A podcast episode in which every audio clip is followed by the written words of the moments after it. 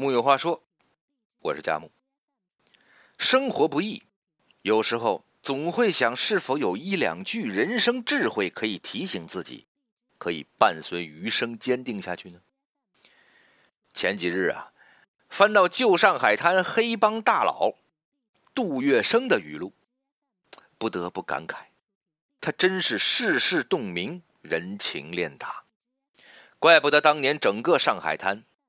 皆是他的，其中有一句读了几遍，言简意赅，却深感当真把他一生说透了，也把人生在世的事理讲得一清二楚。这句话便是：人生有三碗面最难吃，人面、场面、情面。第一碗面，人面，人面。也有说法，就是体面。做人要有人样，要门面好看，活得体面，要姿态好看。杜月笙呢，本是穷苦人家出身，以前就是个小流氓，按理来说，最多也就是土匪头子，怎么做得到日后叱咤风云、黑白通吃、世人敬仰呢？这得从他本人的门面说起。那年月，上海滩的流氓都是穿着黑绸短打，对襟开衫，经常袒胸露怀；身份高点的，便脖子上挂金怀表，手上戴大钻戒。总之，一副生怕别人不知道他是流氓的感觉。杜月笙刚刚站稳脚跟的前后，也是这副打扮。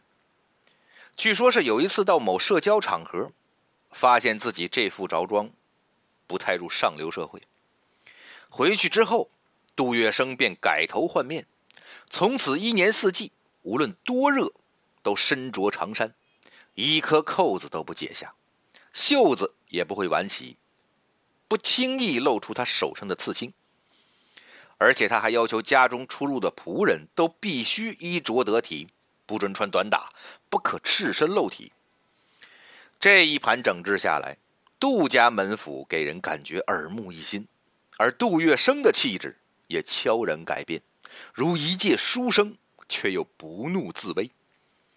据说当时上海滩黑帮三大巨头，黄金荣喜欢被别人叫黄老板，张啸林喜欢被叫张大帅，唯有杜月笙最喜欢人家叫他杜先生，可见杜月笙对自己的期待与要求。这一碗面确实很难吃，一要有自知之明，二是能自我追求。杜月笙对自己的身份有所认知，我的确是一个贫困人家出身的小流氓，但我对自己还有更高的要求，因此门面做齐，重新开始。但大多数人对自己都不够了解，更谈何对自我的要求呢？这第一碗面。确实难吃。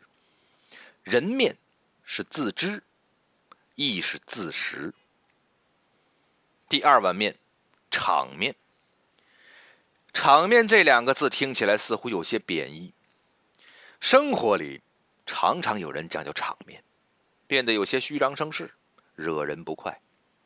但在杜月笙这里，真正懂得场面，却是一件让主人心悦、来者欢喜的事情。比如他当年的杜家总祠落成典礼，那不仅是杜月笙一生中最大的场面，亦是旧上海滩百年一遇的大场面。光是仪仗队便有六支，浩浩荡荡几万人从杜家公馆出发，绵延数里，从不允许军队进入的法租界为他破例，让海陆军和公安部队都全副武装开过去。还集齐当时京剧四大名旦，首次也是唯一一次同台。更别说送匾额的客人来头有多大，蒋介石、张学良、张太炎、于右任，这些人摆在一起，都是半部民国史了。据说当年席开千桌，连庆三日，老百姓都争相挤去看热闹，还有数十人被挤到河里去了。这样的场面不漂亮吗？人间难得几回呀！这种的场面，也只有杜月笙办得起，撑得住。对杜月笙来说，他当时的名望声势足够去修祖祠，光宗耀祖。而他身为上海滩第一黑帮老大，若是办得不够气派，岂不是折了自己的面子？所以说，场面这碗饭难吃，是因为很多人以为就是要大场面，打肿脸充胖子，既没办好，又落得个不好的名声。什么样度量与身份的人才撑得起什么样的场面？吃好场面，既是人对世事的知分寸。也是对生活的仪式感。第三碗面，情面。最后一碗面最难吃，但或许是杜月笙吃的最好的那个人。当时上海滩流传着一句话：“黄金荣贪财，张啸林善打，杜月笙会做人。”杜月笙会做人，胜在他讲情面。他说：“不做锦上添花之事。”只做雪中送炭的事，更要命的是，他帮了你，有了情，还给足了你面子。面也到了，实在高明。最厉害的故事，当属他和国学大师章太炎的相识相交。那时，章太炎的侄儿在上海与人有纷争，想请他帮忙，但章太炎在苏州也插不上手，只好写信请杜月笙帮忙。这种事儿对杜月笙来说轻而易举，三两下便把双方都搞得服帖了。但杜月笙会做人，别人可能派个马仔汇报一声就完事儿了，他却要特地的从上海去苏州，专程和章太炎处汇报此事。那时章太炎年纪也大了，经济也不宽裕，杜月笙看在眼里，只相谈甚欢，唯在临走时悄悄在茶杯下。压了一张两千元的银票，从此每个月还要接济章太炎。这一招，既帮章太炎解了燃眉之急，又相当顾全对方的面子。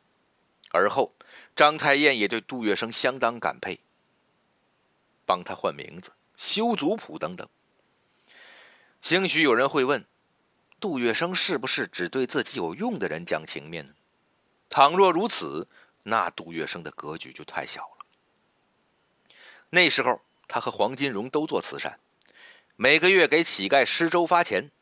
黄金荣的做法是，领了接济的乞丐要被带到另一个地方专门看管着，怕他们再领第二次。杜月笙这边就从不管。对此，他曾说过：“乞丐也是有脸的，就算领多一次，我也不过损失几个钱，但派人把他们看管起来。”他们丢掉的是面子，这一点和他才刚上小当上小头目，便把钱财悉数分给手下小弟的做法如出一辙。